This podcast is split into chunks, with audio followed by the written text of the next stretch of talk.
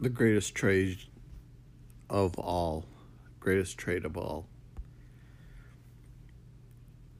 Paulson learned house prices had climbed 1.4% from 1975 to 2000 after inflation, but had soared 7% from 2000 to 2005, a 40% margin of housing price correction.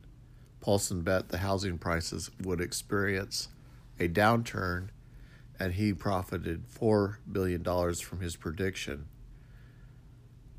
In 2007, Paulson and Company made $15 billion. Paulson bet the housing market would turn. Paulson started buying credit default swaps, that's insurance on uh, bonds. Paulson believed that the CDS premiums would rise as mortgage defaults increased, and he would sell the CDSs at a profit. Paulson was willing to lose 8% a year to buy the insurance policies. By 2006, Paulson had managed to raise $147 million and launched his fund. Paulson met bankers at Bear Stearns, Deutsche Bank, and Goldman Sachs the big three, and asked them to create securities called collateralized debt obligations CDOs that Paulson Company would wager against. The banks would sell the CDOs to the clients that thought the assets would appreciate, and Paulson bought CDSs on the mortgage, betting that the assets would fall. Paulson, Paulson would wager a billion dollars that the mortgage backed securities would fall. And the mortgage backed securities would fall because the the mixture of bond types in that security was not um, all at the same risk. And so when that was discovered, then investors believed that the mortgage backed securities were toxic and a sell off occurred. Paulson worked with the banks to short the CDOs. The hedge fund was the impetus for the CDO transactions being sold to the investor. Paulson Events Company eventually had $5 billion worth of bets against CDO valuations. Months later, Paulson had profited $4 billion by himself. One of the biggest losers was Deutsche Bank. By the middle of 2009, one in 10 Americans were delinquent or in foreclosure. Housing prices had dropped 30 to 40 percent from their 2006 peak price. Paulson's analysis proved correct. Housing prices had corrected 30 to 40 percent because of overvaluation. Paulson realized the next area of profit was the declining dollar. Paulson realized that the supply of dollars had increased 120%, a sure prediction of a drop in value and the eventual surge in inflation. Paulson started to buy dollars, billions of dollars worth of gold, and bet against the dollar. The biggest force pressuring bond yields to move upward is the trillions of dollars the Treasury has to sell to finance the 2009 budget. Reserve assets such as treasuries accumulate in good times, yields are going downward, and sold in bad times, yields are going upward. Bond yields climb during bad economies. Money supplies has increased to 3.8 billion or 3000 actually 3.8 trillion dollars a 15-fold increase from the 260 $2 billion. Increases in U.S. monetary base since 2008 soaked up the liquidity will be possible because bond prices are declining and yield is increasing. The Fed will find it impossible to sell the bonds and withdraw the money in the money supply. How had how did the hedge funds profit from the CDSs? The hedge fund wanted a way to bet against the house market, believing housing prices would decline and they would profit by selling short.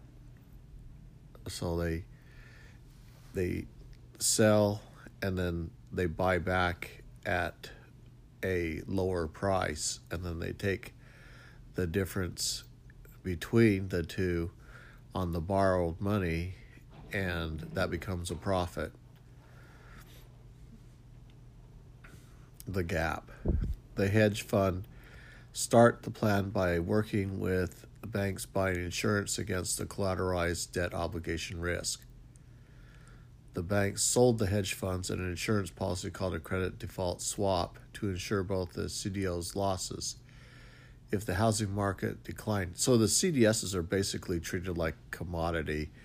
They bought the CDSs at a lower price, and then when the defaults occur, the CDSs become in high demand for the coverage, and then they can sell it at a higher price and take the profits.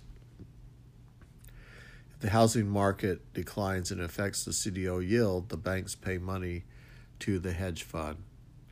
Two scenarios could happen. Hedge fund wins. The hedge fund profited when the housing market declined by claiming money from the CDS insurance policy given by a cash payout by the bank. Or the bank wins. Well, the bank did not win, the hedge funds won. If the housing market prices remain stable or increases, the insurer profits from the insurance premium paid out by the hedge fund. A collateralized debt obligation is a redistribution of credit risk.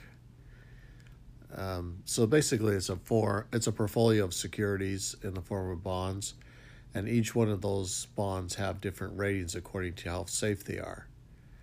Now, it was those ratings that came into question because, as they were examined, they realized that there were a mixture of risk in the bond types. Bond safety is determined by the risk against default. The safety of the bond is called a TRAIC. The CDO TRAICs are sold to TRAIC A to the pension funds, B to the mutual funds, C to the hedge funds. The CDO portfolio pays a specific yield amount each year in interest payments. If the securities contained in the CDO have zero defaults, then the CDO value is 100% safe bond collection. If a percentage of the CDO default, then there is less confidence in the safety of the CDO. And what was happening is because of the loans were extended to individuals that did not uh, have the means, financial means, to make the payments, that the default rates were increasing, and so the the TRAICs A, B, and C were negatively affected pensions, negatively affected mutual funds, negatively affected the hedge funds. But the hedge funds had the insurance CDSs, which were policies for protection against uh, declining valuations on those on the CDO commodity. Now, what happens when a CDO experiences yield shortage? The CDO pays out on the principal payment and interest payment depending on the terms of the financial instruction. A reduction in income will produce less money for the investors. The difference would be paid by the CDS payout. The CDS premiums increase as the risk of default increases. In the case of the hedge fund, when the CDO experienced yield shortage, the difference came in the form of a CDS payout. And that, that meant that the banks had to pay out. And this is how they did it. Deutsche Bank created offshore companies known as collateralized debt obligations. The offshore companies holding CDOs is called the static residual CDO. In 2005, AIG acquired uh, mortgage risks held by Start, earning $10 million for every $1 billion insured CDS. An unlimited number of CDSs were written on the debt obligation. The bank transferred its insurance risk to AIG. In essence, AIG was betting the housing market would remain stable and that CDOs would not default, which is phenomenal considering who they were lo- loaning money to that they would believe that, but they did. When AIG credit rating was cut when AIG paid out $800 million to start. Money moved from AIG to start to Deutsche Bank to the hedge funds and the CDS payouts. AIG runs out of money and the government must pay $170 billion in bailout funds to prevent bankruptcy and owns over 80% of AIG. Too big to fail. Why did the credit uh, default swap CDS outstanding grow so quickly? The Financial Times report they grew from uh, 34.8 trillion to 62 trillion dollars outstanding in a single year. Wow.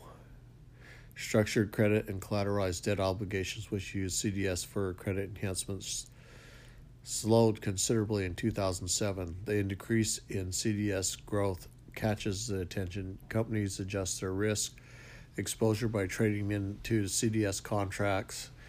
International Swaps and Derivatives Association celebrate over the counter derivatives equaling $455 trillion at the end of 2007. And that is the monster.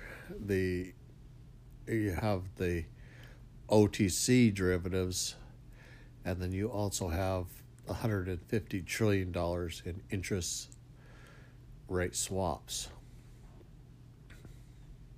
What would I like? I would like a book written called Why Are We So Clueless About the Bond Market?